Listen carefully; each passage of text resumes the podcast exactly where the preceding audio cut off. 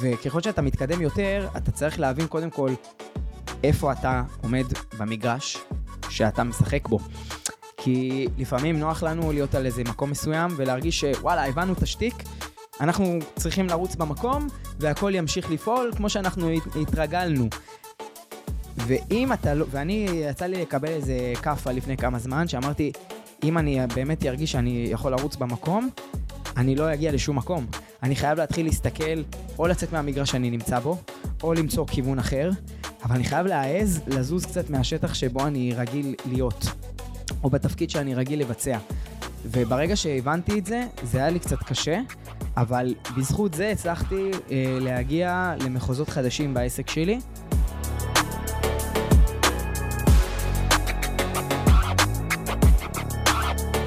ברוכים הבאים לעוד פרק של חמש דקות של תהילה בביזנס, והפעם אנחנו עם איתי מרשל. בוקר טוב, איזה אנרגיות, אהבתי. אנרגיות בשיא, אנרגיות בשיא. הייתי מתחילים פודקאסים, טוב, אז היום אנחנו כאן, ונלמד שם, לא, אנרגיה.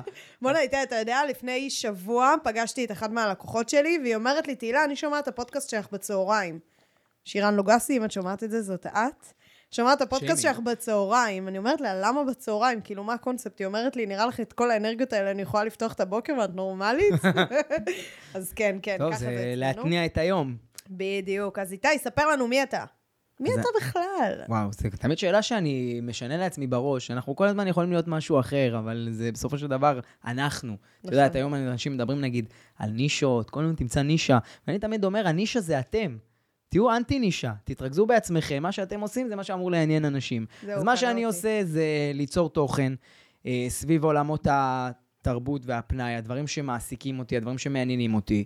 תוך כדי אני גם אה, מעביר הרצאות וסדנאות בקידום ושיווק בסושיאל מדיה, וגם כשיש זמן, עושה סושיאל מדיה אה, לעסקים, יועץ תוכן למותגים, איך אה, להביא את עצמם נכון ברשתות החברתיות, בטח ובטח בשנת 2023, שהחוקים משתנים והרצונות משתנים גם.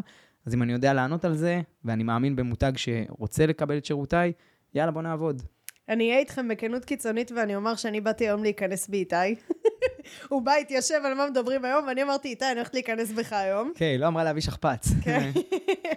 כי, כי נמאס לי. ממה נמאס לי? ממה נמאס לך? נמאס לי שאנשים אומרים, תעשו סרטונים, השלוש שניות הראשונות הכי חשובות, בסוף תסיימו בהנאה לפעולה, באמצע, באמצע תשימו איזה תוכן קצר וקליט וטק טק, זהו. אבל איפה עושים את כל זה? איפה עושים את זה? איך עושים את זה? עשיתי את זה, זה לא עבד. די. איפה זה לא עבד? תספרי לי את השם של האפליקציה. טיק טוק. טיק טוק. טיק טוק. אז כן, לא אמרנו ש... אנחנו מכירים בעיקר בזכות העבודה שלי שמה. נכון. היום אני יוצר תוכן בעיקר בתוך הטיקטוק, יש לי מעל 211 אלף עוקבים, אני חבר בקהילת היוצרים של טיקטוק ישראל, ואין ספק שהאפליקציה הזאת הביאה אה, כבר שלוש שנים אפשר להגיד כמעט, שינוי מאוד מהותי באיך שאנשים צורכים תוכן. אם חשבו שטיקטוק זה איזה סוג של שטיק, ואפליקציות כמו אינסטגרם או יוטיוב, הסתכלו מהצד, היום אנחנו מבינים שהם חלק מהמשחק, ובסופו של דבר טיק טוק מבחינתי זה שם קוד לסרטונים קצרים ברשת. אנחנו מתחילים לראות את זה ביוטיוב עם שורט, אנחנו רואים את זה בפייסבוק עם הרילס, יש המון אנשים שמעלים שם תוכן והוא מצליח לקבל מאות אלפי צפיות אורגניות, שזה מטורף. בלי טיק טוק לא היה לנו את כל המהות של היצירה הזאתי, אבל כן, יש אנשים היום שהם מאוד נלחמים בטיק טוק עם עצמם, כדי להיכנס, כדי להצליח, כדי להרגיש שזה לא עובד. ומצד שני, אני אומר, קודם כל לא צריך להרגיש שצריך לשבור את השיניים כל הזמן שאתם חושבים להיות שם. אה, אתם צריכים באמת ללמוד עם עצמכם איך ליצור תוכן יותר טוב, כי היום, ואנחנו תכף נתקדם באמת בזה. לשאלה שאת התחלת בה, לאנדרלמוסיה של השאלות האלה, אבל באמת היום צריך להבין אה, שליצור תוכן שווה הרבה יותר. מבעבר. אם פעם אנשים באמת היו רוצים ליצור טיק טוק ולנהל רק ערוץ טיק טוק ולחשוב טיק טוק כדי שיהיה להם תוכן שהוא מותאם רק לשם, היום קורה דבר שהוא מדהים, שאנחנו כביכול בראש רוצים ליצור תוכן לטיק טוק, אבל אפשר כבר להפיץ אותו גם באינסטגרם וגם ביוטיוב, ואז ההשקעה שלנו בליצור תוכן הופכת להיות משתלמת יותר, כי גם אני, שאני מעלה את התכנים שלי, גם כמעט בכל האפליקציות, אז אני גם חווה כל מיני אה, אינטראקציות גבוהות יותר במקומות אחרים, וכל פעם זה משתנה בהתאם לסוג של התוכן או לאופן היצירה של התוכן, אבל אה, אני לא אוהב שהיום אנשים כאילו חושבים שהם צריכים ללמוד לעשות טיק טוק. אוקיי? אנשים היום צריכים לרצות לדעת ליצור תוכן. או, וואו. אוקיי, מעניין. אבל איתי, אני אוהבת ליצור תוכן, ואני יוצרת תוכן. למה, למה זה לא קורה? למה זה לא עובד? בוא, כאילו, אם תיכנס עכשיו לטיקטוק שלי, יש לי שם, לדעתי כבר הגעתי לאלף עוקבים, כן. אבל בפוקוס. נראה לי זה סתם, כאילו, האלגוריתם רוצה שאני כל פעם אחזור לשם, כי פרסמתי כמה סרטונים, בינינו לא גירדתי את ה-600-700 צפיות, בסדר? כן. Uh, עד שלא שמתי איזה 12 שקל בממומן, ניסיתי ככה איזה שתי סרטונים, כי הבנתי שהייתה שם אדפטציה טובה בטיקטוק אדס. כן. שמתי 12 שקל, שתי סרטונים שלי עלו ל-6,000 ל- צפיות, אבל זהו, כאילו בתכלס, אני רוצה להבין מה גורם לסרטונים, ואל תענה לי על זה עדיין, מה גורם לסרטונים לעבור את ה-100 אלף צפיות? מה גורם לסרטונים להיות ב-160 אלף צפיות? זה מה שאני רוצה, כי אני היום על 160 אלף צפיות, לצורך הדוגמה, באינסטגרם, שמה איזה אלף שקל. אלף שקל. שמה, אתה יודע, כמה מאות שקלים טובים בשביל להגיע לכמות צפיות שהיא מכובדת, בין אם זה לפוסטים שלי, בין אם זה לסטוריז שלי, בין אם זה ל- לרילסים. אני רוצה לדעת איך ליצור סרטון שבאמת צובר תהודה סביבו, אבל לפני כן, משהו מאוד חשוב, כי אני גאה בחבר שלי שיושב פה איתי. אה, איתי השיג אה, דברים אה, מאוד שווים וטובים שהוא חיפש הרבה זמן להשיג. אה, ועשית את זה מאוד מהר יחסית, נראה לי שהפעם האחרונה שישבנו לקפה איתה הייתה לפני איזה שנה ומשהו, כן. בשרונה, וסיפרת לי ככה מה היעדים שלך וכולי, ולאן היית רוצה להגיע. ועכשיו אנחנו יושבים ואתה מספר לי טק, טק, טק, טק. אז אני נותנת לך פה את רשות הדיבור איתי, ואני אומרת לך, עכשיו מותר לך להיות קצת עם אגו ולהגיד ככה, אני רוצה שתגיד את הדברים שהשגת, אני רוצה שתדבר רגע מי זה איתי, אני רוצה שאנשים יבינו את הערך שלך, כדי שכשהם ישמעו עכשיו את מה שיש לך להגיד להם, הם לא יוכלו, הם ירגישו מטומטמים לא ליישם. גם אני, אני ארגיש מטומטמת לא ליישם את מה שתגיד לי בפודקאסט הזה. אז קודם כל, איזה כיף באמת אה, ש, שיש סביבה כזאת טובה של אנשים שאתה יכול לפגוש אחת לכמה זמן ולהרגיש בנוח לספר להם מה אתה עובר ומה היעדים שלך ומה השאיפות שלך.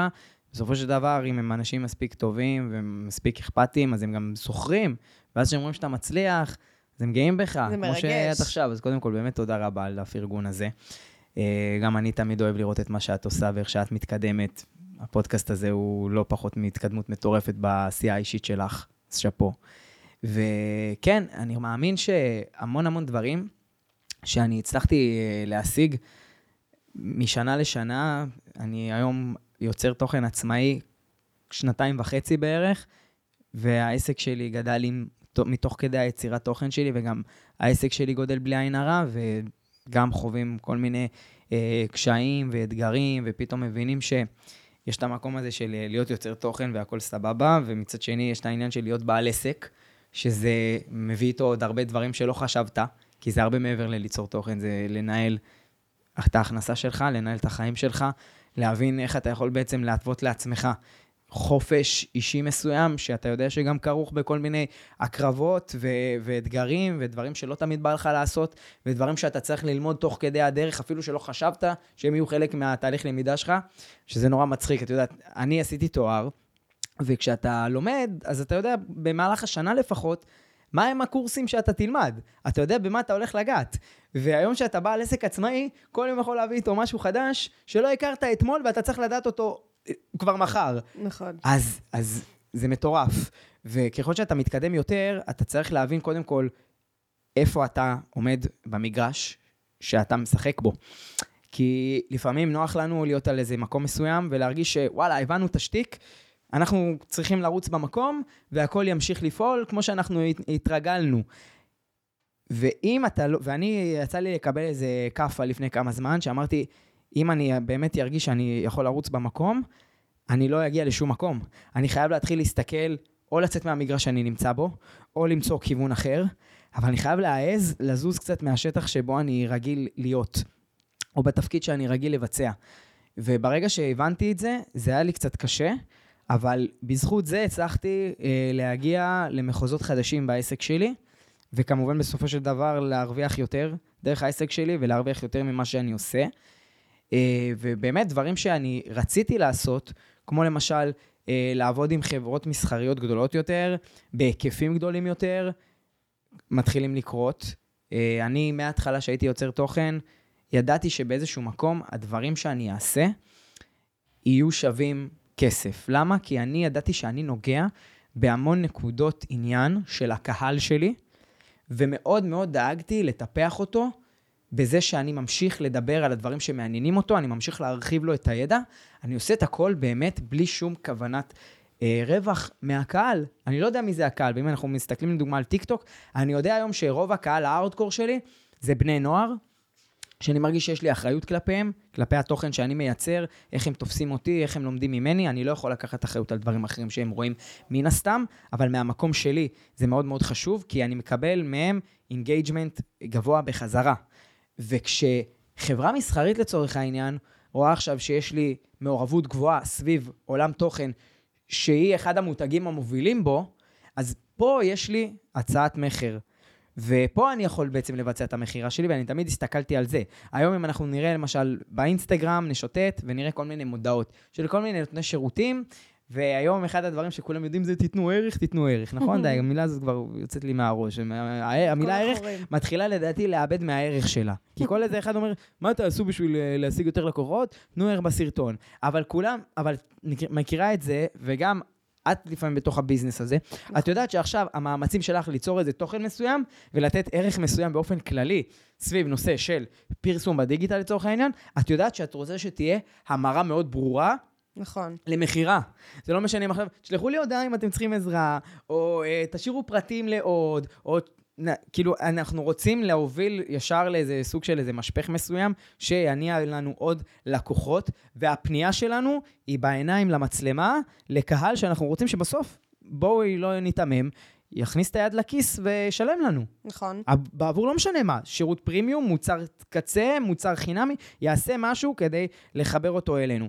וכשאני יוצר תוכן ממקום של באמת אה, לפתח קהילה ולטפח נושא מסוים שבוער אצלי, וזה יכול להיות עכשיו אה, סרטים של אקשן, וזה יכול להיות אה, סדרות אנימציה, וזה יכול להיות, אה, לא יודע מה, כל מיני מאכלים וחטיפים וגאדג'טים, וכל הדברים האלה שאני אוהב, ואני מצליח ליצור uh, חוויה חיובית בעיני הקהל שלי, פה אני בעצם מקבל את הכוח לעשות כסף גדול יותר מול אה, לקוחות מסחריים. ואני יכול להגיד לך שהיו הרבה רגעים שאני חשבתי שאני צריך למכור. אני צר... כאילו, התוכן שאני עושה, אם אני עכשיו אה, לא אשקיע מספיק זמן בלחשוב איך, איך מה שאני עכשיו מצלם ועורך ומעלה, ימיר לך לקוחות. ימיר לי לקוחות, אני אתחיל אה, להפסיד, אה, אני אתחיל להפסיד את הזמן שלי, ומתוך ככה אני אתחיל להפסיד את הכסף שלי. וזאת הייתה נקודה אה, קצת לא נכונה, אני חושב, אה, אבל כן, אני שמח שחוויתי אותה, כי התחלתי לנסות למכור יותר דברים דרך האינסטגרם, אה, שזה יותר ייעוצים והרצאות ודברים כאלה, ובאמת דברים קרו, אבל אני הצלחתי פתאום לקבל קהל של לקוחות חדש, שמשלם לי בעבור שירותים מקצועיים. ומצד שני, אני מאוד שמחתי, כי בסופו של דבר, אנשים צריכים את השירותים האלה שאני מציע, mm-hmm. ופתאום אני רואה שיש הכנסה שהיא יותר אה, מהירה. כן. כאילו, אני רואה שיש יותר אה, בוקים לסדנאות, אני רואה שיש יותר בוקים לייעוצים, אני רואה שבאיזשהו מקום המחזור גדל, אבל התחלתי להרגיש שיש הרבה לקוחות שמשלמים סכום שהוא לא מספיק גבוה בעבור הזמן שאני משקיע, בגלל שאיזה כיף שאני מצליח להציג את עצמי בתור אה, נותן שירות, ו... יש לי את האסמכתה שלי שאני יוצר תוכן באופן עצמאי, והרבה לקוחות גם רואים את זה, הם מרגישים בנוח איתי, כי הם מאמינים למה שאני אומר להם, הם מאמינים בדרך שאני מתווה להם, כי הם רואים שהלכה למעשה, אני מצליח, הם נכנסים לטיקטוק שלי, הם רואים צפיות, הם רואים קמפיינים פה ושם. אבל אסור לי בסופו של דבר להזניח את המקום שגידל אותי, את המקום שנותן לי את האסמכתה. ובעצם נותן... כש, כשהתחלת למכור, אז הרגשת שאתה מזניח את המקום כן. הבידורי כן. קצת, את המקום שמעניין את הקהל ומפתח אותו ותורם לו. נכון. אוקיי. כי אני אמרתי, רגע, אם אני לא מוכר לקהל הזה, של המאות אלפי עוקבים האלה והמאות אלפי צופים האלה, אז אני כל הזמן מנסה לדלות אה, קמפיינים שרצים ברשת. עכשיו, ככל שמתקדמים בתוך הרשת, וככל שהשנים חולפות, אני יכול להגיד לך לעומת השנה, לעומת שנה שעברה, התחרות הרבה יותר גדלה. נכון. אז אתה צריך למצוא רגע את ה... לשמור על הבידול שלך, שלא משנה איזה תחרות תהיה, ולא משנה איזה שחקנים חדשים ייכנסו למגרש, כי תמיד יהיו, ואני אפילו דואג לייצר אותם, בתור מישהו שמייעץ מלמד. ומדריך, כן? אבל זה לא שאני מייצר לעצמי תחרות, כי בסופו של דבר, את משווקת דיגיטלית, והיא מאמנת כושר, והוא בכלל אה, אוהב אה, לספר סיפורים, והוא תסריטאי ולא משנה מה. אני עדיין עושה את מה שרק אני יודע לעשות. שזה? שזה עולם, ה- עולם הפנאי, אוקיי? רק אני יודע לדבר על הנושאים שמעניינים אותי בצורה שאני יודע לדבר עליהם.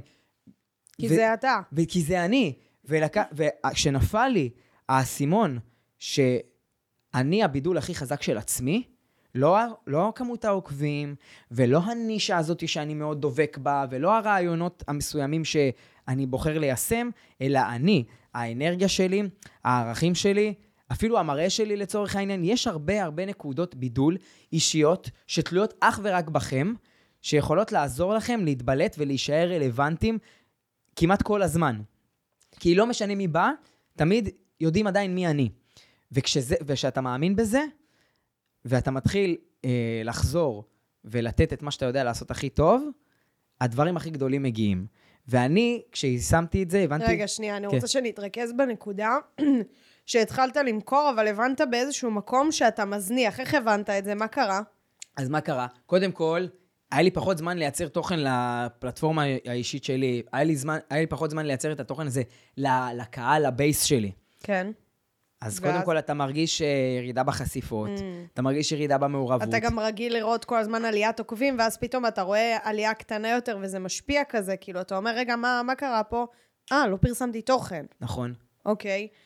תמיד אה, אני אוהב להגיד, כן, אני מפרסם מלא וזה וזה, אבל מצד שני, אתה ש- מסתכל. אתה, אתה מפרסם מלא, אתה מקבל תעודה מסוימת, ואז פתאום מתחילה להיכנס לך הכנסה, ומתחילה להיכנס לך עבודה.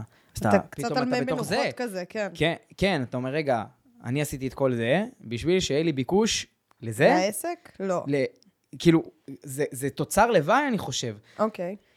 אבל הכל התחיל מהמהות האמיתית שלי, של התוכן שאותו יצרתי. זה שבעקבות זה שהתחלתי לייצר תוכן, ואז למדתי יותר טוב גם את הפלטפורמות מבחינה טכנית, גם את הערכים ואת הכלים שעוזרים ליצור תוכן טוב. גם השפעה. השפעה, ניהול אה, מול אה, לקוחות מסחריים. למדתי הרבה דברים תוך כדי יצירת תוכן שלי, שפתאום הידע הזה היה שווה לי בייעוצים, בהדרכות, בדברים כאלה. באיזשהו מקום... אבל לא כיוונתי שזה מה שזה יקרה. באיזשהו מקום מה שאתה אומר לי זה שהקהילה, ה base שלך, העמוד האישי שלך, זה מה שמטעין אותך אנרגטית. חבל על הזמן. ושכלית. והעסק מבחינתך זה פועל יוצא של הדבר הזה. כן. אוקיי, ומה עם הקמפיינים? כאילו, איפה הם נכללים? הם בתוך העסק, בתוך העסק, בתוך הקהילה, ה base שלך? כאילו, איפה, איפה אתה נמצא? איפה זה נמצא בסקאלה שלך? אז כ- אני הבנתי שאני צריך למצוא את הדרך שלי uh, להרוויח בצורה שהיא... בסופו של דבר אנחנו בונים עסק כדי לצמוח כמה שיותר. נכון. ואני, יש הרבה את המנטרה הזאת של לדעת, להגיד לא, ו... ואין בעיה להגיד לא לדברים שלא מתאימים. אבל אני חושב ש... ל- ל- ללמוד להגיד לא לדברים זה משהו שהוא צריך להיות בהדרגה. כאילו, לפעמים להגיד לא זה לא להגיד לא לעיסוק מסוים, או לפרויקט מסוים, או, ל...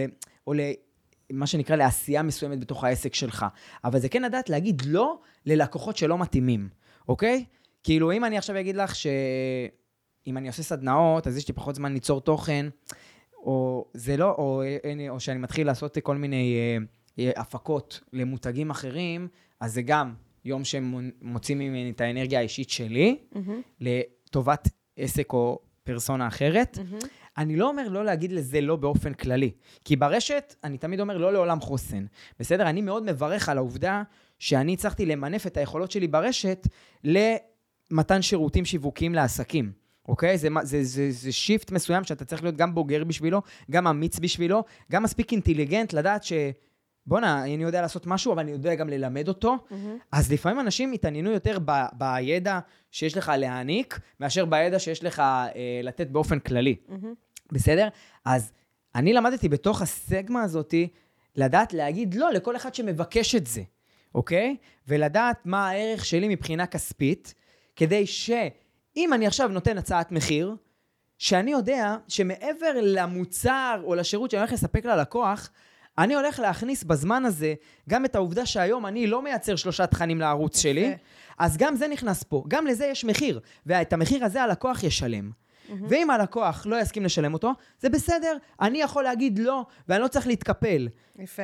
אני לא אגיד לעצמי, אה, אני, מבחינתי ההצעה שווה איקס כסף, הלקוח אומר שזה יקר מדי, והוא רוצה אולי לשלם אלף שקל פחות. עכשיו, את יודעת מה? יכול להיות שמבחינת הזמן עבודה והזמן ההשקעה שיש לי לתת לו, המחיר הזה שווה?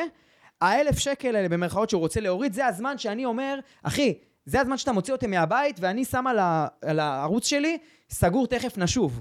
כי רק זה שווה כסף. אתה רוצה את איתי? אתה תבין שאתה עכשיו לוקח את אותו מהמקום שלו, ואתה צריך להעריך את זה. ואין בעיה, כי יש עוד המון נותני אנשים שיכולים לתת את אותו שירות שאני נותן, ואת אותו מוצר שאני יכול לספק. ברור שלא ברמה שלי, אולי אפילו לפעמים ברמה יותר טובה, אבל אתה צריך להבין שמאיפה שאתה מוציא את איתי, זה לא מהמקום שהוא רק עומד ומחכה שיבואו אליו הזדמנויות, כי איתי כל הזמן עובד. אז אם אני עובד היום בגישה מול לקוחות מסחריים שאתם רוצים אותי, אתם צריכים להבין שאתם מוציאים אותי מהעסק שלי, ואני לא פתוח לרווחה אליכם, לא באופן מתנשא, אבל באופן של הבנה, ובגלל זה אני גם לא משווק את עצמי יותר מדי במקום של תזמינו אותי, תתקשרו אליי, תקראו לי. כי אני עשיתי היום מספיק דברים, והגעתי, יצרתי מספיק קשרים בריאים עם מותגים מסחריים, עם משרדי פרסום גדולים בארץ, שיודעים להגיד את השם שלי. היום אני חושב שהפה לאוזן, לצורך העניין, אנחנו מדברים על שיווק בדיגיטל וזה מטורף, אבל לדעתי, הפה לאוזן שאני ידעתי ליצור, הביא לי הכי הרבה כסף. וואו. חד משמעית. אבל זה למה? כי אני ידעתי אה, למשוך אליי לקמפיינים מסחריים קטנים, כל מיני לקוחות וכל מיני גופים שמאוד נהנו לעבוד איתי. וזה מה שאני רוצה להגיד עכשיו, טיפ לבעלי עסקים, יוצרי תוכן באופן כללי שצופים בזה, לא משנה מה העיסוק שלכם, לא משנה מה הנישה שלכם, הדרך שלכם להביא לעצמכם יותר עבודה, היא לא בהכרח ב... לנסות לעשות את הדבר הכי ויראלי, שמחר ישבור את הרשת וכולם ידברו עליכם, או בהכרח לעשות את הקמפיין שיביא לכם הכי הרבה לידים, ברור שזה יכול להביא אחלה של עבודה. אבל אם אתם תדעו לשמר לקוחות, זה יכול להחזיר את עצמו בצורה שאתם אפילו לא אומר יכולים לא, להביא, לא לגייס לקוחות חדשים, אבל זה כל כך כל כך יכול לעזור לכם להמשיך להביא לעצמכם הכנסה באופן שוטף, כל עוד אתם יודעים להסתכל על לקוחות והזדמנויות שמוצאות חן בעיניכם כפתיחה של מערכת יחסים. יפה, כפתיחת דלתות. כן.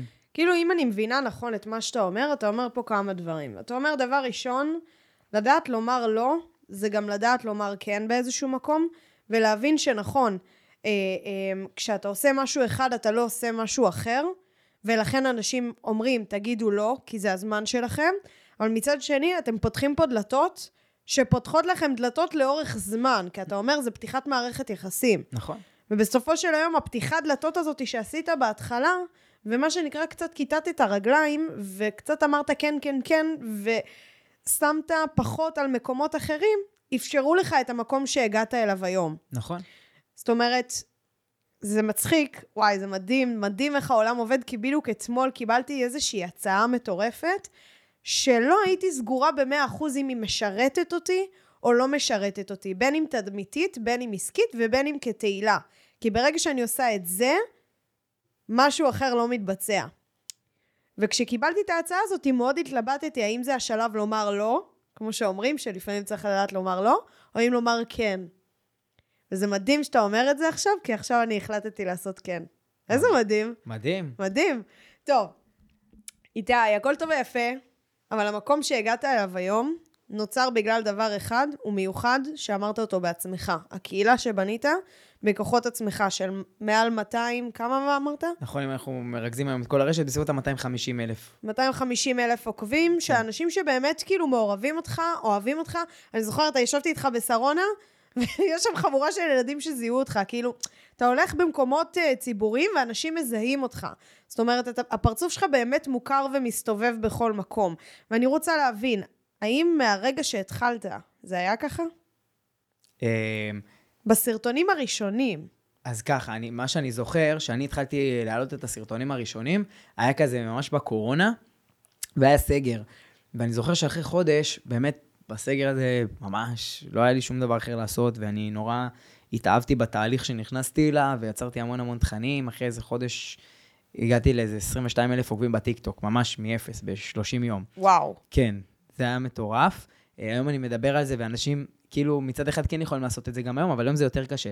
אי אפשר... אה, להשוות ל- את הפלטפורמה כן, בואו לא נתייפייף, שאני אני, זוקף לזכותי, שאני ידעתי לנצל הזדמנות, להיות אירלי אדפטר. ונכנסתי בצורה ש...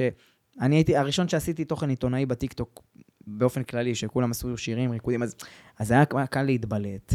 היה קהל שהוא היה אפילו יותר, אה, אין מה, אין מה לעשות, ככל שהשנים עוברות, השנים, אני מדבר איתך כאילו בהיקף של השלוש שנים האחרונות, מ-2020 עד 2023, הקהל גילאים בטיקטוק עלה בטירוף, כאילו, אנשים, אני, היום אני לא חושב שיש מישהו שיש לו טיפת common sense שאומר טיקטוק זה לילדים.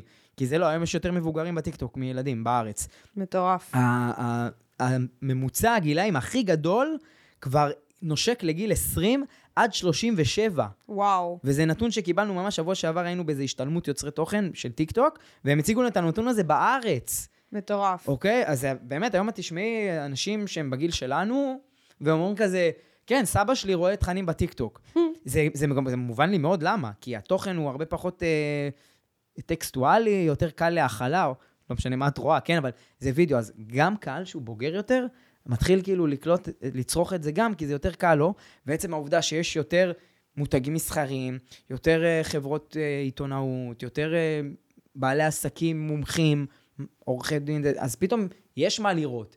זה לא פעם, זה באמת היה כזה, "אה, מה אני אעשה בטיקטוק, אני אשיר, אני זה. אז אני לא הסתכלתי על זה. אז אני זוכר שכשיצאנו מהסגר הראשון, ואני מסתובב כזה ממש בשכונה שלי, ליד הבית, אז פתאום אנשים כזה, אה, אתה מהטיקטוק. אז כשהיה לי איזה 20 אלף עוקבים, וזה הצחיק אותי, אבל אני כאילו ידעתי באיזשהו מקום שזה מה שיכול לקרות. ואני לא, לא אמרתי, אה, אני רוצה להיות מפורסם.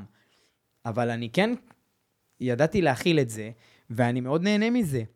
כן, יש כאלה ששמעתי שאומרים שהם מתביישים, שרואים אותם ברחוב ו- ומזהים אותם חרטא.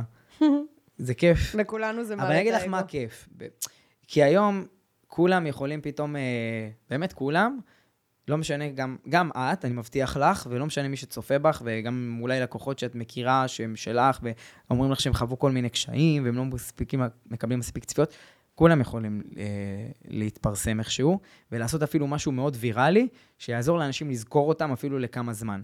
אבל הרבה פעמים זה יהיה, יא, אני רואה סרטונים שלך בטיקטוק. יא, אתה לא מהטיקטוק, הם לא יודעים מי אתה. מי אבל אתה, מה אתה שאתה, עושה. מישהו בא ואומר לך, יא, אני זוכרים אותך בעבור הערך שאתה נותן להם, ולא כי אתה פנים שהיו להם מוכרות לרגע. פה זה חזק. פה נכון. אתה מרגיש שיש, שאתה באמת עושה השפעה. שמישהו בא ואומר לך, וואי, תמשיך לדבר על הסרטים, או שאתה רואה אפילו חבר'ה בקולנוע, ואז הם רואים אותך, יא, מה חשבת על הסרט? זה כאילו, מר- תמיד מרגיש לי הכי הכי עוצמתי, שאני פוגש חבר'ה שמכירים אותי דווקא בקולנוע, כי אם אני ראיתי סרט, ואתם ראיתם סרט, ואני מדבר על זה, ואתם מכירים אותי בתור אחד שמדבר על זה, אז זה מרגיש לי שהחוויה הכי כזאת עוצמתית קורית דווקא שמה.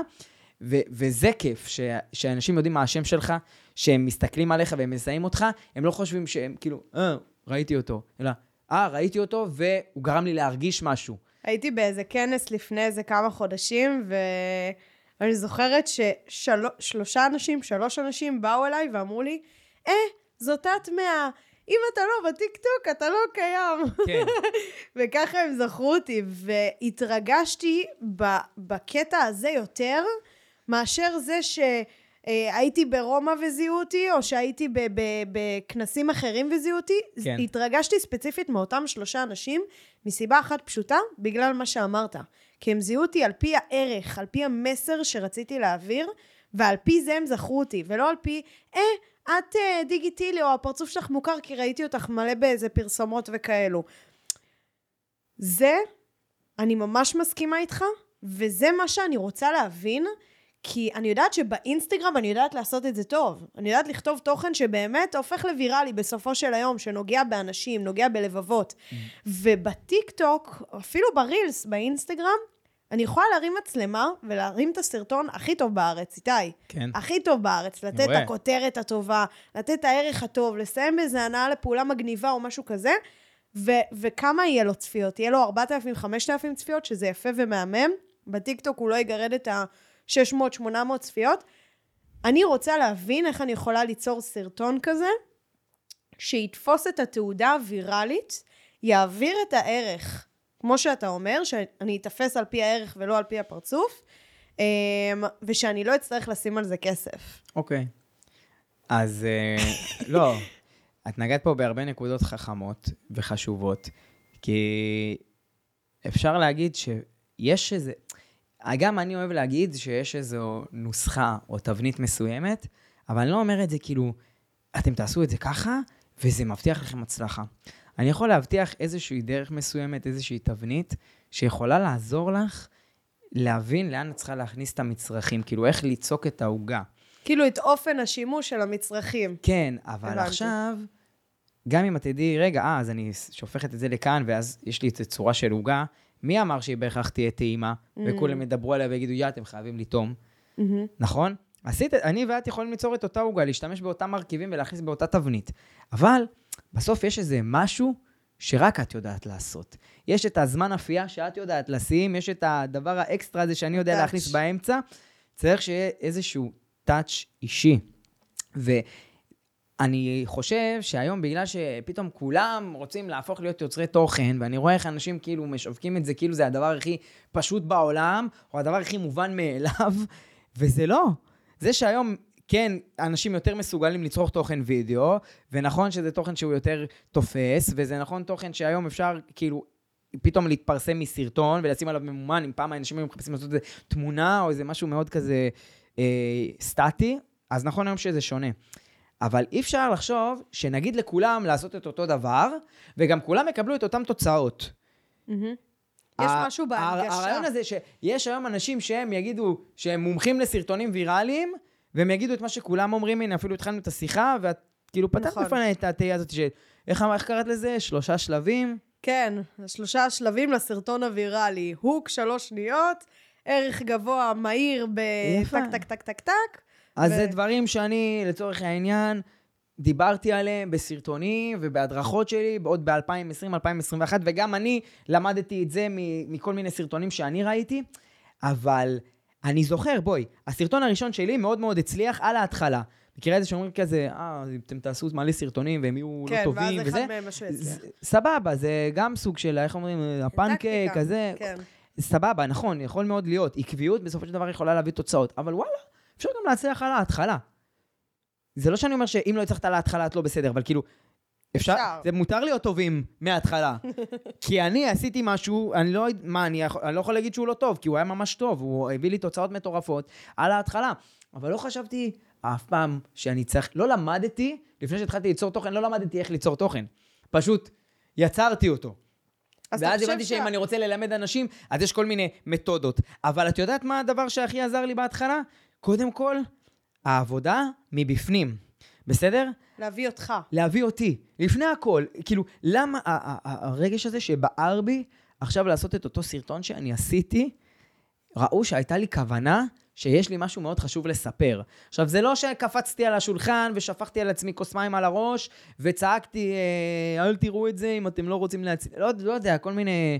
יש שטויות. טכניקות כן. כאלה, שיכולות לעזור, אבל הטכניקה לא שווה כמו הכוונה שיש לך מאחורי הרצון ליצור תוכן. כי אם אנשים היום אומרים, טוב, אני אלך, לא יודע מה, אני אראה איזה סרטון ביוטיוב, או אני אקרא איזה מאמר, איך ליצור סרטון מנצח. סבבה, תקרא, אחרי זה תשאל אותי, יכול להיות שאני אגיד לך כמעט את אותם דברים.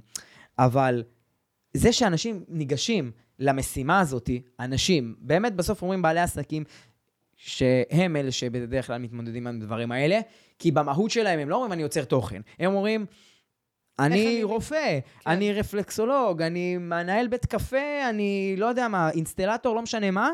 יש לי מלא דברים לדאוג להם. יש לי את העובדים שלי, יש לי את המוצרים שלי, יש לי את הלקוחות שלי. מה אתם עכשיו מפילים עליי את הליצור תוכן? אנחנו מונעים ממקום אחר. הד... אז בואו נמצא את הדרך הכי מהירה לעשות את זה. אז נכון, אני יכול להשתמש בשירותים של איזה מפיק שיבוא ויצלם אותי ויעשה לי ואני ארגיש שזה זה, אני מעריך שיש לזה עלות הרבה יותר גבוהה, מללמוד את זה בעצמך. אז הוא ילך עכשיו לסדנה. עכשיו, כל אחד ואיך שהוא מסתכל על הערך הכספי שלו, יש כאלה שלשלם על משהו שהוא יותר יקר, יועיל להם בזמן וייתן להם יותר תפוקה, הכל מצוין. אבל בואי ניקח על מישהו שאומר, וואלה, אני עכשיו אה, בעל עסק קטן, בינוני, מבין שאני רוצה עכשיו ליצור תוכן עבור השירות שלי. אז את, את יכולה קודם כל להרגיש על הבן אדם כמה הוא באמת מגויס למטרה הזאת. כמה באמת הוא אומר לעצמו, רגע, האם יש לי יותר, מה, מה יש לי יותר? זמן עבודה או זמן פנוי? כשיש יותר זמן פנוי, אני בדרך כלל שם לב שהאנשים האלה הם יותר זמינים להקשיב, ללמוד, ליישם. נכון. ושאנשים אומרים, טוב, אני אלך היום לאיזה, אני מעביר סדנאות בכל מיני מסגרות, אז פתאום יש כזה כל מיני, אה, נקרא לזה סדנאות העשרה מטעם העירייה לבעלי עסקים, מלמדים אותם כל יום שלישי בין השעות 6 עד 9, איזה כלי חדש אה, לעסקים. זה שבוע שעבר מביאים להם כותב תוכן, או צלם, או לא יודע מה, שיווק ממומן, ופתאום מביאים להם אותי. אז הם מרגישים טוב, למדתי משהו, למדתי משהו, באתי כי זה בדיוק בא לי בשעות טובות של אחרי העבודה פעם בשבוע. למחרת, הם יקומו, הם לא יעשו עם זה כלום. למה? כי הילדים, הלקוחות, העבודה, הלו"ז, הזה, הזה, הזה. אז קודם כל אתם צריכים, לה... אם אתם רוצים באמת ליצור תוכן יותר טוב, אתם צריכים להבין שאתם באמת רוצים לעשות את זה, אוקיי? להקדיש כאילו, לזה את הזמן. אם אתם רוצים ליצור תוכן באופן עצמאי שיצליח, אתם חייבים להקדיש לזה זמן. כמה זמן? זאת האמת הכואבת. כמה זמן? כמה זמן. אני לא, לא, יכול, לא יכול להכניס את זה... אני אמרתי לכם שאני אשאיר אותו בלי מילים היום. סבבה, כי זה, בסופו של דבר, כמה זמן שאתה יכול בשביל ליצור תוצר מסוים. אני מעדיף שבן אדם יגיד, וואלה, השבוע אני מצלם סרטון אחד, אבל אני ישבתי רק לחשוב על הרעיון, לפחות ישבתי עם עצמי, זה נש... לי זה נשמע הרבה, אבל יכול להיות שזה... זה, זה, לי זה נשמע הרבה, אבל יש כאלה שזה יישמע להם אפילו לא הרבה. נגיד רבע שעה, באמת, רק כדי להוציא רעיון אחד. עכשיו, איך אתה באמת תוציא רעיון טוב? יש משהו שהציג לך השבוע בתור בעל עסק, בעיסוק שלך, בתחום עיסוק שלך? יש לך איזו תקלה שקרתה לך השבוע. יש לך, כן. אם אתה רגע תחשוב, תשב עם עצמך ותחשוב על דברים שאתה עברת באופן אישי, יש דבר שמאוד הצליח לך אולי, יש איזה מוצר חדש שאתה הכנסת לעסק שלך שמאוד עזר לך, יש איזה חידוש מסוים בתעשייה שלך, שאתה ישבת וקראת עליו או שמעת עליו ונדלקת.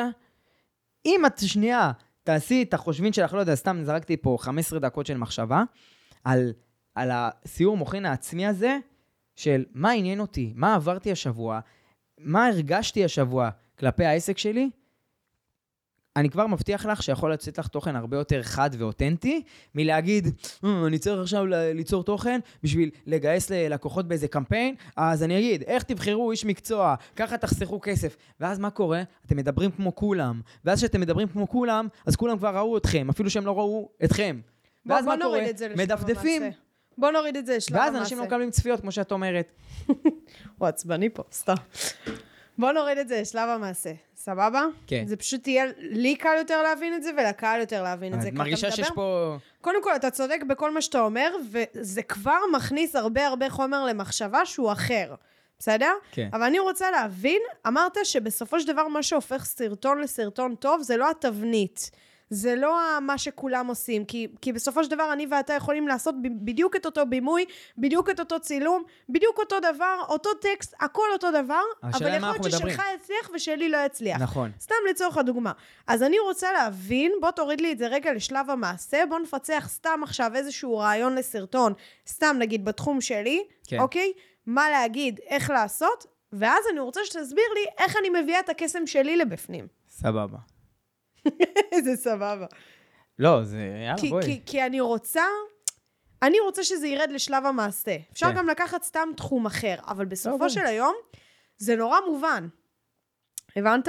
התבניות האלה יכולות לעזור לאנשים לגשת בכלל ליצור, מאשר להגיד, יואו, מה, מה אני הולך לעשות מה עכשיו? מה אני עושה בכלל? אז הם אומרים, כן, אני צריך ליצור היום תוכן, טוב, בוא נחשוב איך אני מתחיל את הסרטון, אה, בוא כאילו נחשוב נותן... מה הסיפור. זה כאילו יכול לתת לי מוטיבציה מסוימת, הפוש. להבין מה אני צריך לצקת ולאן, מאשר מה זה ליצור תוכן בכלל, איפה זה, איך עושים את זה. אני חושבת שמטרה של כל התבניות האלה, בסופו של יום זה להסביר לאנשים איך להתחיל ומאיפה בכלל להתחיל. כן. כי כשהם ניגשים לזה, זה כאילו נורא... בלקאוט כזה. אני יצרתי כאילו, אלפי סרטונים, מה את? חושבת שהם כולם לפי אותה תבנית? יש דברים שהם כאילו באו לי הכי ב...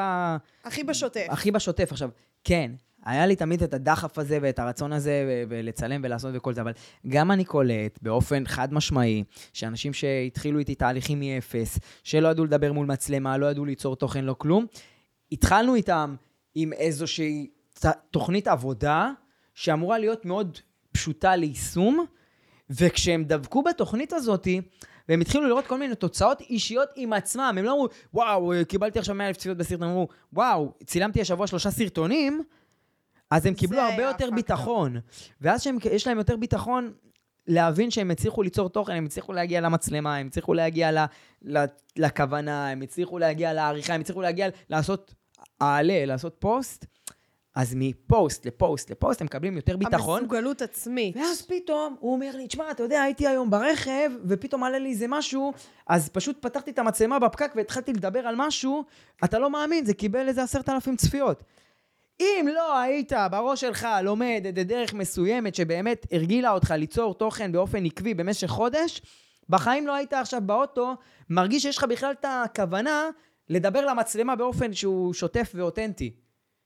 כי, אתה, כי פתאום יש לך את השריר הזה התחיל להיבנות אצלך, ואז אתה אומר, רגע, עשיתי משהו שהוא שונה מהתבנית והוא הצליח. אז אני מרגיש הרבה יותר משוחרר לצאת מהתבנית, ולהיות הרבה יותר עצמאי בראש שלי, ליצור, להמשיך ליצור באופן אותנטי. זאת אומרת, השלב הראשון בכלל שאתה אומר, זה קודם כל שנייה לפתוח את הפלטפורמה, לפתוח את הטיקטוק, אפילו גם באינסטגרם רילס, זה כן, לא לפתוח משנה את מה. המצלמה. ורגע לעשות משהו, בכלל להשיג את התחושת מסוגלות עצמית הזאת כן, בכלל. ת, תהיה העוקב של עצמך קודם כל. תעלה תוכן בשביל שאתה תיכנס לערוץ שלך ותצפה בו. הבנתי, מגניב. ואז מה זה ייצור לי? זה ייצור לי בכלל את השריר הזה, כן. שאני יכולה לבוא ולעשות את זה. נכון, כי אנשים ישר חושבים שהם שולחים את הסרטון שלהם לכל העולם, ואם כל ה... וכולם צריכים לראות אותו, וכולם צריכים לבקר אותם לטובה, ואם זה לא יקרה, אה, תגובות... את יודעת, אני חולה על זה, "אה, שולחים לי תגובות רעות. לא, אחי, לא שולחים לך תגובות רעות, לא שולחים לך תגובות בכלל, אוקיי? ו- וזה בסדר, אבל לפחות תסתכל על עצמך רגע ותגיד, בואנה, עשיתי את זה, כי מה קורה? היום אני יכול פתאום, בן אדם, ואני ראיתי את זה, הלכה למעשה זה קרה, שיוצר בעל עסק, נקרא לזה, שהוא היום אפילו קצת הפך להיות יוצר תוכן באיזשהו מקום, הוא אה, מתהליך של אפס, הוא כבר אחרי שנה וחצי עם 50 אלף עוקבים. יפה. ומה שהוא עשה זה שבגלל שהוא ידע אה, לצלם בצורה מסוימת, הוא הראה את זה לאיזה, הוא גם היה סטודנט, אז הוא הראה את זה לאיזה מרצה במכללה שלו, ומה שהמרצה הסתכל, הוא לא הסתכל עכשיו כמה לייקים הוא קיבל וכמה עוקבים יש לו. הוא הסתכל על זה ש... בואנה, הסטודנט שלי עושה משהו שאף אחד מהסטודנטים האחרים לא עשו. הוא כאילו רצה להגיש איזו משימה מסוימת, ומה שהוא עשה היה לעשות סרטון שלו, שהוא ב style של כזה רילס טיקטוק כזה. הוא היחיד בכיתה שלו שעשה את זה. ואז המרצה שלו אמר לו, כאילו, וואי, איזה מגניב. כאילו, הוא יצר לעצמו איזשהו בידול באופן אישי, מעצם העובדה שהוא הביע את עצמו כיוצר תוכן במשימה הזאת.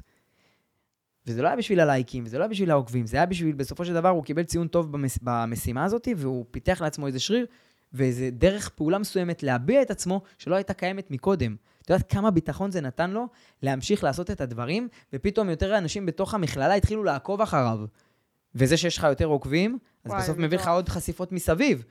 אז עצם העובדה שהוא עשה משהו והציג אותו לקבוצה סגורה מסוימת, בלי קשר לווירליות של זה, זה מה שגרם לו לפרוח במחשבה שלו להמשיך ליצור יותר תוכן בהמשך. הבנתי אותך. תראה, יש לי שאלה. כן. בסופו של דבר, מה שאתה אומר, ואחרי זה אני לא אוותר לך, אתה תעשה פה סרטון, אבל um, בסופו של דבר, מה שאתה אומר זה, זה נטו שנייה להתנסות, ואז להביא את עצמי לעולם הזה. עכשיו, השאלה שלי היא, הרי בסופו של דבר, אם אנחנו נסתכל בטיקטוק, מה שהופך את הסרטונים עם קצת יותר תעודה מעבר לגדר הרגיל, זה העובדה שזה סרטונים שהם שיתופיים, זאת אומרת, זה, זה איזשהו משהו בידורי, זה יש לזה איזשהו קונספט, שאז אנשים יכולים לעשות לזה אולי סטיץ', או לפרסם את זה מאחד לשני, כי היה לזה איזשהו ערך מוסף כאילו מגניב כזה. או אה, הם יכולים להשתמש בסאונד ולייצר סרטון משלהם. ואז הדבר הזה, זה, זה, זה, זה כאילו המכפיל רווח של או סרטונים. יצר איזשהו דיון מסוים, כן. בדיוק. אז זה מכפיל רווח. עכשיו, אני אומרת, אם אתה אומר לי להביא את הקסם שלי, ואני כבר יוצרת תוכן, אז נורא קל לי לבוא ולהרים את המצלמה, ולעשות פה איזה, איזשהו סרטון. אתה מדבר איתי על פקקים, פקקים, מקלחות, כל הזמנים האלה שנופל לך, אחי, ה- ה- המידע והתוכן, ואתה יודע. הברקות כאלה קטנות כן. וזה, מחשבות מהמקלחת. אני הכי בשנייה יכולה לעשות כל מיני סרטונים כאלה. ואני אומרת, אין לזה מכפיל רווח. כי זה לא סרטון שמישהו ישתמש בסאונד הזה, זה לא סרטון שמישהו ישתף יותר מדי, חוץ מכמה בעלי עסקים שאולי ישתפו אחד לשני כזה, כן. וזה לא סרטון שמישהו יעשה לו סטיץ', אז כאילו אני אומרת, רגע, את שכחת פה עוד פקטור משמעותי. אוקיי. תגובות, לעורר דיון בסרטונים, זה אחד Mm. הדברים הכי חזקים שיש. אני חי מלעורר דיונים בסרטונים, וואו. וזה אחד השיטות הסודיות שלי, מה שנקרא. איך אומרים? תספרו את השיטות שלכם. לא, אבל זה באמת ככה, נכון. כאילו, זאת אחת האסטרטגיות שלי באופן חד משמעי. אנשים חושבים כאילו, אה, תעשה משהו שיקבל מלא צפיות. לא, אני רוצה משהו שמלא אנשים ירגישו שהם חייבים להגיב עליו, ולתייג את החבר שלהם, ולריב בתוך עצמם בדיונים. את יודעת למה? כי אני זוכר שאני, אה, איך בכלל נחשפתי לכל הדיגיטל? אני באתי מהמקום של עיתונאות, הייתי כתב. בגלל זה גם עצם העובדה שהייתי כתב עזר לי, לחש... היה לי את הרעיונות, היה לי את כל המידע בראש, פשוט יישמתי אותו בצורה שאני מדבר למצלמה בצורה הטמעת אותו קצרה. לפלטפורמה. כן, בלי לכתוב אה, ולחכות לקבל טוקבקים, שראיתי שבכלל לא מגיעים. לא כי מה שכתבתי לא מעניין, כי אף אחד לא קורא את זה לא כבר. אבל כשאני עשיתי התמחות ברדיו, ב-103 FM, כשהייתי בסוף של התואר, אז אני בכלל הייתי במחלקת דיגיטל, ומה שראיתי היה שהייתי אחראי על כל השידורי לייבים של הבוקר עד הצהריים, והיינו ממש משדרים את התוכנית, כאילו היה מהאולפן היום מצלמות, ואז אנשים היו רואים את זה בלייבים, נגיד בפייסבוק ובטוויטר. עכשיו, מה קורה? בלייב כמובן, שיש אה, ד- תגובות. ואז אני כאילו קולט, בואנה, במרכאות, איזה אנשים שועממים. ממש, הם מגיבים למה שנתן זהבי וינון מגל מדברים, ואני קולט שלא רק הם מדברים על מה שהם רואים, פתאום אנשים מדברים על התגובות שלהם, והם מתחילים להתקוטט אחד עם השני. עכשיו, את יודעת מה, פוליטיקה, מדינה, ביטחון, כלכלה, כל הדברים האלה, זה, זה זה מעורר משהו. פרובוקציה. זה, זה מעורר משהו שבקרב אה, אוכלוסיית גיל של 30, 40, 50, אנשים שיש מהמם. להם זמן לראות uh, תוכן ברדיו וחיים במדינה. ואז אני אמרתי לעצמי, כמה כוח יש בסושיאל מדיה שאתה יכול להיות המפרסם, ואנשים ילכו מכות מתחת. בבית שלך. נשמע רע שאני אומר את זה ככה, כן? אני לא, לא מעודד לאלימות, אבל לפעמים כן. גם קורית. אה, אלימות מילולית לצורך העניין. אבל אם אני עכשיו יעורר איזה דיון על נושא, לא של אה, מצב ביטחוני ומצב כלכלי, אלא על איזה תוכן שעלה אתמול בטלוויזיה, על, על הישרדות נגיד, כשהיה, ואני אבקר איזה מהלך במשחק, ואז אני אשאל, מה אנשים חושבים עליו? אוקיי, אתה יכול להמשיך. אז אני לא מצפה שהם, מה הם חושבים עליי? איתי אתה מכוער, איתי ישתוק, איתי אתה מגניב. לא, הם יגידו, בואנה, אה, אה, בוזגלו עשה תרגיל מלוכלך, ואז ההוא יגיד לו, מה פתאום הוא צדק. ואני ראיתי שזה קורה, ואני פשוט הבנתי שזה מה שיכול לגרום לתוכן שלי להיות ויראלי יותר, כשאני גורם לאנשים להרגיש שיש להם מה להגיד לגבי זה, אבל לא בגללי, בגלל שהם מזדהים עם משהו. עליו. כן, ואת אומרת אה, תובנות מקלחת ופקקים וכל זה. בואו רגע תורידו את ה... אל תבואו מגבוה. מה הבעיה? את יודעת שאנשים, שבעלי עסקים, איפה הם מאבדים את התשומת לב שלהם עם הצופים? שהם מדברים בצורה... שהם לא מדברים בגובה העיניים.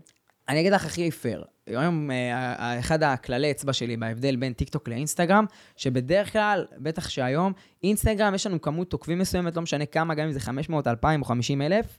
זה קהל שבאיזשהו מקום מכיר אותנו, יודע מה אנחנו עושים, עוקב אחרי מה שאנחנו עושים, ויביע את, ה- את הדעות שלו בצורה מאוד פרסונלית לגבינו. בטיקטוק, באינסטגרם אנשים כאילו עוקבים אחרי אנשים. בטיקטוק אנשים עוקבים ונחשפים לתחומי עניין שלהם. הם לא נחשפים לאיתי, הם לא עוקבים אחרי איתי. איתי בא ומדבר איתם על נושא מסוים, הם מתחברים לנושא, הם, הם מתעניינים. עכשיו, שבעלי עסקים, לצורך העניין, הם מאוד ידברו לקהל יעד שלהם בתוך הטיקטוק, אתם צריכים לצאת מנקודת הנחה שזה לא קמפיין ממומן שתרגטתם את הקהל, וזה לא קהל עוקבים שיודע שאתם עובדים ב-X אז הוא מתעניין בזה, אולי אז הוא מקשיב. זה אנשים שלפני רגע הם ראו מישהו שעושה מתכון, ואחרי זה איזה סרטון ויראלי של חתול, ואחרי זה אתכם. מה אכפת להם עכשיו שאתם אה, חשמלאים, או שאתם מוסכניקים, או שאתם עורכי דין? אבל שאותו עורך דין, לצורך העניין, פתאום מדבר על פרשייה של איזה שני סלבס, או מדבר על נושא שקשור לזוגיות, או משהו שקשור, משהו שיכול להיות מאוד כללי ומזוהה עם החיים של כולנו, פה הם יעצרו ויקשיבו לכם. אל תחפשו עכשיו אה, למשוך את הצופה, להכיר אתכם ולקנות מכם. תחשבו איך אתם עוצרים את התשומת לב של הצופה כדי שילמד משהו חדש, כדי שיתבדר וימשיך הלאה עם היום שלו. אתם לא רוצים ישר את העוקב שלו, אתם לא רוצים ישר שהוא ישלח לכם פרטים והודעה באינסטגרם, אין, דברו איתי באינסטגרם, אף אחד לא מדבר איתך עכשיו באינסטגרם. אנשים עכשיו בגלילה שלהם, הם רוצים להמשיך לגלול. אבל אם תיתן להם ליהנות מהתוכן שלך, אתה תקבל עוד אחד כזה, עוד אחד. ועוד אחד כזה, ועוד אחד אז כזה. פתאום כשאתה תפרסם עוד תוכן, האלגוריתם מהר מאוד יזכור שכשהעליתם תוכן פעם קודמת, היה קהל של איזה 20 אלף אנשים שאהב את זה. הוא אומר, בואנה, אם הם אהבו את הסרטון הקודם של איתי, לא עקבו אחריו, לא הבינו מי הוא בכלל, בוא ננסה לשדר להם עוד סרטון שלו. או, פתאום הם רואים את איתי פעם שנייה. זה כמו retargeting אורגני כזה, כן. שרק בפעם השלישית, רביעית שצופים בכם, והתעניינו וגרמתם להם איזו תחושה מסוימת של ידע חדש, של איזה צחוק מסוים, של איזה חוויה. שיתוף, איזה חוויה, אז הם יגידו, טוב, בוא נראה מי זה. כבר שלוש-ארבע פעמים אני רואה אותו ב-for you, מצחיק אותי, מעניין אותי, מלמד אותי. בוא ניכנס. אה, קוראים לו איתי מרשל? סבבה. עכשיו רק הם מבינים. ואז הם יתחילו לראות עוד סרטונים שלכם, פתאום הם יגידו, אה, יש לו גם אינסטגרם, אה, יש לו גם אתר, אה, הוא אומר שאפשר לשלוח לו הודעה בוואטסאפ, אז פתאום אני הרבה יותר חם לעשות את זה. אבל אני, בתור היוצר, סלש בעל העסק, אל תשימו את עצמכם במקום של בעלי עסקים. תשימו את עצמכם במקום של יוצרי תוכן שמטרתכם היא לבדר. וכשאתם באמת תוכיחו לקהל הכללי שנחשף אליכם שאתם כאן בשביל הכיף שלו, ולהעביר לו את הזמן בסבבה עם איזה טיפ חדש, עם איזה צחוק חדש, עם איזה משהו כזה ל fun שלא מחייב, פה אתם תזכו בחשיפה זאת אומרת, המתמשכת. אם יש משהו שאומרים עליי הרבה כשמכירים אותי בפועל, זה שאני שטותניקית בקטע טוב. כאילו, כיף, fun. אני אוהבת את זה, אני אוהבת ליהנות מה... מה... מהחיים אה, בקטע אה, מצחיק והומוריסטי וקליל, ואומרים לי, וזה דבר נכון, אני לא מצליחה להביא את זה לידי ביטוי באינסטגרם מספיק. לא מצליחה, יש את הסטורי, בסדר? ואני איך יכולה להרים סטורי וזה קל לי הכי בעולם, לא מצליחה את זה, להביא את זה שם. אבל יש בעצם- הגבלה לכמה שאנשים יראו לך את הסטורי. הסטורי שלך זה אנשים ששכנעת אותם לעקוב אחרייך. נכון. הם לא ייחשפו לסטורי שלך בטעות. אז אני יכולה בעצם לייצר כל מיני דברים כאלו שמוציאים את השטותניקיות שלי בהקשר הזה של, כאילו כל מיני צחוקים כאלה קטנים וקלילים על החיים ועל דברים שקורים בעסק וכולי, נכון. ולהכניס את זה כסרטון בעצם לטיקטוק, זה מה שאתה אומר לי? בין היתר, כי תחשבי על זה רגע שאם עכשיו תיכנסי לאיזה, לא יודע מה, מגרש חדש, תיכנסי עכשיו לאיזה כנס, או לא יודע, לאיזה מעמד חברתי כזה, עם אנשים שלא מכירים אותך, ואת תהיה לך מטרה שיכירו את תהילה וירצו להיות חברים שלה. מהמם. מה, את עכשיו תבואי לאנשים בהרגשה של שאת מוכרת להם ישר? מה, את אומרת, כל אלה יכולים להיות לקוחות פוטנציאליים אולי, אבל מה, אני על ההתחלה אשדר להם שאם הם רוצים להיות איתי בקשר, הם צריכים לרכוש ממני, או שאני אעדיף שאם הם רוצ... שאני קודם כל ינעים להם את הזמן, יבוא אליהם בצורה כזאת מסקרנת, שהם ירצו להיות חברים שלי, ואז הם יגידו לי, אה, וואי, איך את באינסטגרם? כאילו, בואי, בואי נכיר אותך יותר, מה המספר שלך, נשב לקפה וכאלה. זה מה שאת רוצה. את צריכה כאילו לבוא בגישה של, אני, אני פה בטוב, אני פה כדי לעשות איתכם גוד טיים, כדי לעשות לכם אווירה טובה, שאז תגידו, בואנה, הכרנו את אה, תהילה בכנס הזה, איזה מצחיקה היא, איזה חכמה היא, נתנה לי איזה טיפ, משהו מעניין. ואז אה, שלחתי לה הודעה, תהילה, היה כיף לפגוש אותך, ואז אני פתאום רואה, אה, היא גם בעלת עסק, היא עושה משהו. לא ישר מכרת. את מבינה? אה, איך אתה באינסטגרם, איך אתה, איך הקידום שלך ברשת? אגב, אני עושה את זה, תשלח לי הודעה, אני יכולה לעזור לך. את מבינה? זה מה שככה אני מרגיש שאנשים. נכנסים היום לטיקטוק. הם ישר באים כאילו, אני רוצה לתפוס לידים. מאשר, לא, אני רוצה להיתפס כדמות חיובית, שכיף להיות בחברתה, וכשכיף להיות בחברתי, אנשים ירצו להתקרב אליי יותר. הרי אני מאמין שגם את, שאת נותנת שירותים פרסונליים ללקוחות שלך, יש עוד הרבה אנשים, נראה לי, שהם בתחום שלך, שהם ייתנו את אותו תועלת על הנייר, אבל מה הם אוהבים בך? סבבה שיש את הידע שלך, שיש את השירות שלך, אבל האם הם גם אוהבים לדבר איתך על החיים? הם, האם הם אוהבים את החברה שלך כשהם איתך בחדר, לפני שהם עכשיו באים לעבוד איתך תכלס? אז איך אני עושה... זאת חוויה שרק את יכולה להעניק. אתה ממש צודק. אני רוצה להבין איך אני עושה את השיפט הזה. כי מה שאמרת עד עכשיו, קודם כל זה פותח מחשבה ברמות אחרות. אני חושבת שזה משהו הנה, זה נגיד משהו שלא דיברו עליו. חוץ מלהגיד כל מיני תבניות והוק ושמוק וכל הדבר הזה, לא באמת נתנו את הערך הזה. לא אמרו שזה יכול להיות הרבה יותר קליל והרבה יותר זורם והרבה יותר עני פשוט. נכון. וזה מה שיצליח. אז קודם כל כבר הורדת את סף הלחץ, ואני מדברת ממקום אישי, כן? את סף הלחץ ב-50 אחוז, בסדר? פתאום הרבה יותר קל לי לבוא ולגשת לזה, אבל אני רוצה להוציא אותי. אני רוצה להוציא תהילה החוצה, להוציא משהו שהם גם לא ראו לפני כן. נכון. להוציא את הערך שלי לעולם כתהילה, בסדר? אה, ואת מי שאני, ואני, ואני באמת אוהבת את זה, אני באמת אוהבת להכיר אנשים, זה מה שאני רוצה, מזה אני נהנית. איך עושים את השיפט הזה? כי אני חושבת ששם רוב, רוב האנשים בסופו של היום נתקעים. באיך להביא לוח... את עצמם. הם נתקעים כי הם לוחצ... מלחיצים את עצמם. אוקיי. הם נורא חוששים להוציא את הדבר שמעבר, את הדבר שהוא אישי להם, אוקיי? אה, ו... ופה הם מפסידים הזדמנויות, וההזדמנויות האלה קיימות בתוכם כל הזמן. בסוף הערב הם חוזרים, הם חולים על הסדרה הזאת בנטפליקס, הם מדברים איתה עם החברים שלהם, וזה נשאר שם. בסוף היום הם חוזרים הביתה, הם אוהבים לבשל כי הם למדו איזה קורס או משהו, ו... או שהם אוהבים לגעת בדברים במטבח ולהכין לעצמם את הארוחות, מהתשוקה למטבח, מהרצון להזמין פחות, ופתאום הם מפתחים איזשהו תחביב, איזה תחום עיסוק שהוא כאילו, הם מרגישים שהוא שלהם, והוא עוזר רק להם, והוא מעניין רק אותם. ואם הם ינסו רגע, והם יודעים לספר על זה לחברים שלהם, וואי, וזה, אתה יודע, לקחתי פה, עשיתי שם, תראה איזה פיצה מדהימה יצאה לי. אז בוא תספר לרשת, בוא תספר לעוקבים שלך, בוא תספר בכללי. מי יודע עכשיו בטיקטוק שאתה עורך דין, וזה שאתה עכשיו עולה עם סרטון שאפית פיצה ביתית, יפגע בך. אולי הם יכירו אותך בתור אופה, בתור איזה מישהו שעושה מאפים בבית, וזה מעניין אותם, ואז רק הם ילמדו שאתה עורך דין. אבל לא, אתה עורך דין, אתה חייב להשיג לקוחות רק בתחום העיסוק שלך. זאת אומרת, אתה אומר לצאת... אז אל תכבה את עצמך, כי אולי פתאום בזכות זה שתעשה מתכון לפיצה, כנראה יש יותר אנשים בטיקטוק שהתעניינו עכשיו לאכול פיצה, מאשר שהם ישתרכו אה, שירותים של עורך דין תעבורה. אז איך זה תורם לי אבל? זה תורם לך, כי את קודם כל מצליחה ליצור לעצמך קהילה של אה, אנשים mm-hmm. שמתעניינים בך, שנהנים איתך, ואז הם גם יכולים לגלות שאת עושה עוד משהו. Mm-hmm. ואז יכול להיות שמתוך 5,000 אנשים, שנדלקו על זה שאת אה, הופעה כל מיני דברים מגניבים בבית, והם לומדים ממך איך לאפות. אולי חלקם צריכים עורך דין תעבורה, אולי חלקם צריכים התייעצות משפטית. אתה יודע, זה מדהים מה שאתה אומר, כי להרבה בעלי עסקים יש באמת את האנטגוניזם נגד הדבר הזה, כי אומרים, אבל איך זה קשור לעסק שלי, ומה זה יתרום לי? והנה, גם לי עלתה השאלה הזאת, מה זה יתרום לי? אבל עכשיו, כשאתה עונה לי, מה האסימון שנופל לי? מה הרבה אנשים עושים? הולכים לתוכניות ריאליטי, מתפרסמים, והחכמים מביניהם מבינים שב-15 דקות של תהילה, בחמש דקות של תהילה האלה שהם קיבלו, יש להם הזדמנות. מה ההזדמנות? יש את החכמים שבאים ומרימים איזשהו עסק, מביאים איזשהו ערך מוסף, כן. ואז מתוך התעודה הזאת והחשיפה הזאת, הם באמת גם מתפוצצים ברמה העסקית, והם מצליחים לשמר גם את, ה, את ההתפוצצות הרגעית שלהם למשהו שהוא קצת יותר מתמשך. ואז בעצם אנחנו אומרים, רגע, אבל מגיע המון ערימות של קהל שלאו דווקא קשור. כן, הם מכירים אתכם כבן אדם, ואז אחרי זה אתה יכול להביא איזה, איזשהו עסק או איזשהו ערך מוסף, שבסופו של יום הם גם יישארו איתכם לאורך זמן וגם באמת ירכשו מכם. ומי שלא מתאים לו יעזוב, אבל זה בסדר, כי מי שבאמת יותר רלוונטי הוא זה שיישאר, כי הרלוונטי בסוף ידע לשים את הכסף, הרלוונטי בסוף ידע להגיע אליך לאיזה מפגש. אתה לא צריך, אתה לא צריך 300 אלף אנשים שייכנסו אליך הביתה. אבל אתה רוצה אלף ששילמו כניסה. איזה פיצוח, איתי, אני שרופה עליך.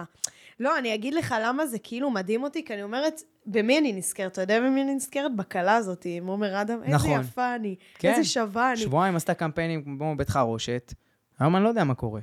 תקשיב, באותו זמן... אני גם מאמין שהיא לא בנתה על זה שהיא... כן, אני לא חושבת שהיא מספיק בנתה איזושהי אסטרטגיה סביב הדבר הזה, אבל לא משנה. מה שקרה בסופו של היום, ברגע שהיא תפסה כאילו את הזה, היא קודם כל סגרה את הפרופיל שלה, ואז מלא אנשים עשו לה עוקב.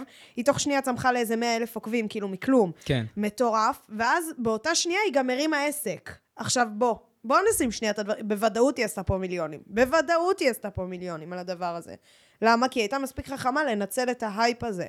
אבל בסופו של היום, כאילו מה שאתה אומר, זה ממש נכון. ואני חושבת שזה המעצור הראשי של הדבר הזה, של אנשים שפשוט רוצים להוציא את עצמם החוצה. זה הכל. תוציאו את עצמכם החוצה, ואני אומרת את זה באותה מידה גם לעצמי. פשוט להוציא אותי החוצה, וזה לא משנה מה אני אעשה ומה זה יהיה, זה לא חייב להיות קשור בכלל לעסק, ובסופו של היום יגיעו לעסק. נכון, לפעמים צריך אולי את העזרה בזה, מכל מיני נותני שירותים כאלה ואחרים, כמו מה שאני עושה לצורך העניין, אבל בסוף החוכמה זה באמת לעבוד מול מישהו שייתן לך להרגיש כמו שהרגשת עכשיו. וואי, איתי, שחררת לי את הלחץ, הבאת לי הסתכלות חדשה, פיצחתי לי משהו שלא הכרתי. אבל הם לא צריכים את הבן אדם הזה שעוד אחד שיגיד לכם, תעשו הוק וזה וזה, כמו שדיברנו. כי היום אנשים אוהבים להגיד שהם מומחים לסרטונים ויראליים. אני מומחה ליצירת תוכן, אני איש קריאייטיב. אני לא איש דיגיטל טכני, תכניס לי פה ותוציא מפה וזה יצליח. זה לא המוזיקה הוויראלית שתעזור לכם, ולא הטרנד הזה, ולא הטקסט שתשימו, ולא...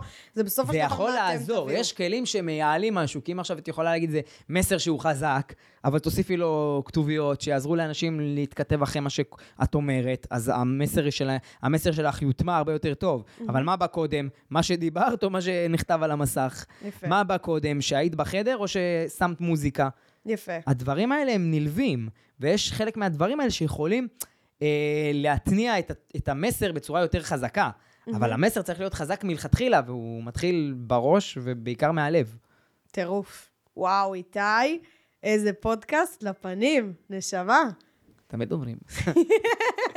אלוף, אלוף, איזה כיף, איזה כיף. טוב, איתי, שאלה אחרונה חשובה לסיום ככה, בסדר? Um, הייתי רוצה ככה שתגבש לי פה איזשהו מסר אחד, שמבחינתך ממש חשוב לך להעביר לעולם, בסדר? מסר ממש ממש כאילו שהוא שלך, ואתה מרגיש שהוא אקוטי והיית רוצה להוציא אותו החוצה, ואתה מרגיש שהוא יכול להשפיע על חיים של אנשים. אחד. תמיד הדברים האלה מסתכמים באיזשהו משהו שנשמע כמו קלישאה, אבל אין לי דרך יותר אה, אה, ברורה להגיד את זה ממקום אמיתי של שינוי דרסטי בחיים שלי, שהאמנתי במי שאני. אה, לא האמנתי שאני אצליח, האמנתי שאני... האמנתי שמה שאני אוהב, הוא לא חייב להישאר אצלי, ואני לא צריך לחשוש ממה שאחרים יחשבו עליי. אני הרבה פעמים בחיים שלי חיביתי את התשוקה שלי לכל מיני דברים, כי חשבתי שזה לא מעניין אנשים בחברה, כי החברה מתעניינת, מי שמסביבי מתעניינים באלף, בית, גימל, ואני גם צריך להתעניין בזה, למרות שמה שמושך אותי בסוף היום זה וואי. בוא תוציא את הוואי החוצה. מהמם. היום אנחנו חיים בעולם שנותן לאנשים את, ה, את מיטב הדרכים להביע את עצמו ולגעת בקהל שלא מכיר אותו. למה הייתי מכבה את עצמי? כי הייתי מרגיש שאם אני בסביבה מסוימת, בבית ספר, או בצבא, או באוניברסיטה, אז אני מרגיש שזאת הסביבה שיש לי, ורק איתה יש לי אה, איתה עבודה. אבל היום שאנחנו יכולים לייצר סביבה חדשה מאפס דרך האונליין, אנחנו מגלים שיש עוד הרבה אנשים שכן מתעניינים ב-Y שלנו, למרות שאלה שקרובים אלינו לא מתעניינים. זה בסדר. אבל אם אנחנו נהיה מספיק אמיצים לצאת עם המסר שלנו החוצה, לא נאמין כמה אנשים שבחיים לא הכרנו ולעולם גם אולי לא נכיר, כן מתעניינים בו. והם יכולים לתת לנו את הכוח. ואז כל אלה מסתכלים עליך מהצד ויגידו, בואנה, הוא עם השטויות האלה הצליח אה, להגיע לאיפה שהוא היום. זה, ככה החיים שלי נראים. מטורף. והייתי צריך איזה כאפה מסוימת, לגרום לזה לצאת החוצה, ול- ולהאמין בעצמי, ו- ולהרגיש שיש לי, שאין לי חשש לדבר על הדברים שאני אוהב. לא משנה אם היום אני קרוב לגיל 30 ואני מדבר על סדרות מצוירות, אז מה? זה בסופו של דבר מה שנוגע בהרבה קהל של צעירים שאוהבים לראות את זה. זה נותנים התחום לי כוח. עניין שלך, זה התחום עניין אני שלהם. נותן, אני יודע שאני מעניק להם ערך מסוים, אני, אני חבר שלהם דרך הרשת. החברות הזאת, האינטראקציות הזאת, זה משהו שנראה טוב בעיני לקוחות מסחריים, לא בעיני חברים שלי. מה אכפת אם החברים יגידו? חברים שלא משלמים לי כסף, אבל סמסונג, או טפו צ'יפס, תנובה, להם יש את זה. פנדה. פ- לא משנה מה. ו... והכל בא ממקום בריא. מטורף. וואו, איתי, תודה רבה. תודה אני לך. חושבת שיש לך ערימות של ערך מוסף לתת לעולם, ואתה תותח על, ואני מעריכה את הזמן שהקדשת לנו. ויאללה, חברים, לכו לצלם סרטון מיד. מה שאתם אוהבים, תספרו על זה. צאו החוצה ותעשו. ניתן, ניתן איזה נ"ב, יש המון אנשים שמכירים אותי, אנשים בוגרים מכל מיני נישות ב- ברשתות החברתיות, ואומרים לי, תשמע, איתי, לא מתעניין בתוכן שאתה מדבר עליו, אבל כשאני רואה אותך מדבר, אני מקשיב. כי אני רואה שאתה באמת אכפת לך. אז הכריזמה מגיעה מאכפתיות, בין כן, היתר. כן, תשדרו שאכפת לכם ממשהו, אנשים יתחברו. אנשים יראו כמה אכפת לכם ממשהו בעצמכם, הם יגידו, וואו, כמה יהיה אכפת לו כנראה גם ממני. טירוף. ומפה הם ירצו גם לפתוח את הכיס. תודה רבה לאיתי, נתראה בפרק הבא.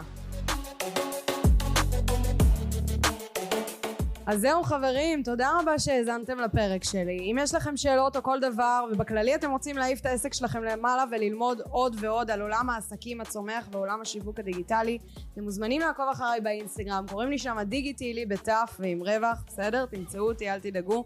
ממש על ההתחלה. מוזמנים לדרג את הפרק הזה חמישה כוכבים, אני יותר מאשמח, זה יעשה לי שמח בלב ובכללי.